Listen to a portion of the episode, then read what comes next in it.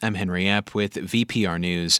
Vermont lawmakers have decided to drop their bid to override Governor Phil Scott's veto of a bill that would have prohibited police from releasing the names of young offenders.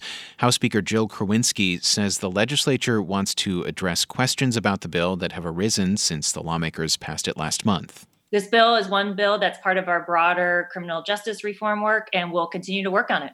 The bill would have shielded offenders as old as 19 from being publicly identified in police reports or court records.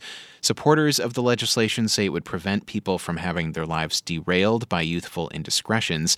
Governor Scott says he favors transparency in criminal cases involving people 18 and older.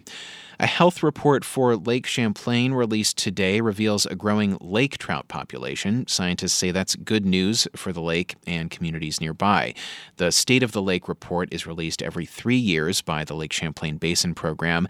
Scientists from New York, Quebec, and Vermont assess whether the lake is meeting federal Clean Water Act goals.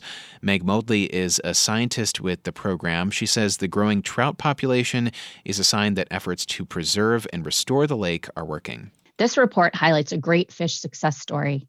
In 1900, there were not enough wild lake trout to sustain the population in Lake Champlain.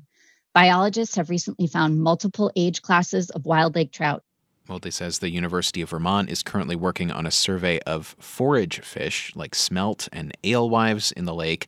These smaller species are an important food source for larger fish and an indicator of the overall health of the lake. The forecast for tonight clear skies with lows ranging from the upper 30s to the lower 50s. For VPR News, I'm Henry Epp.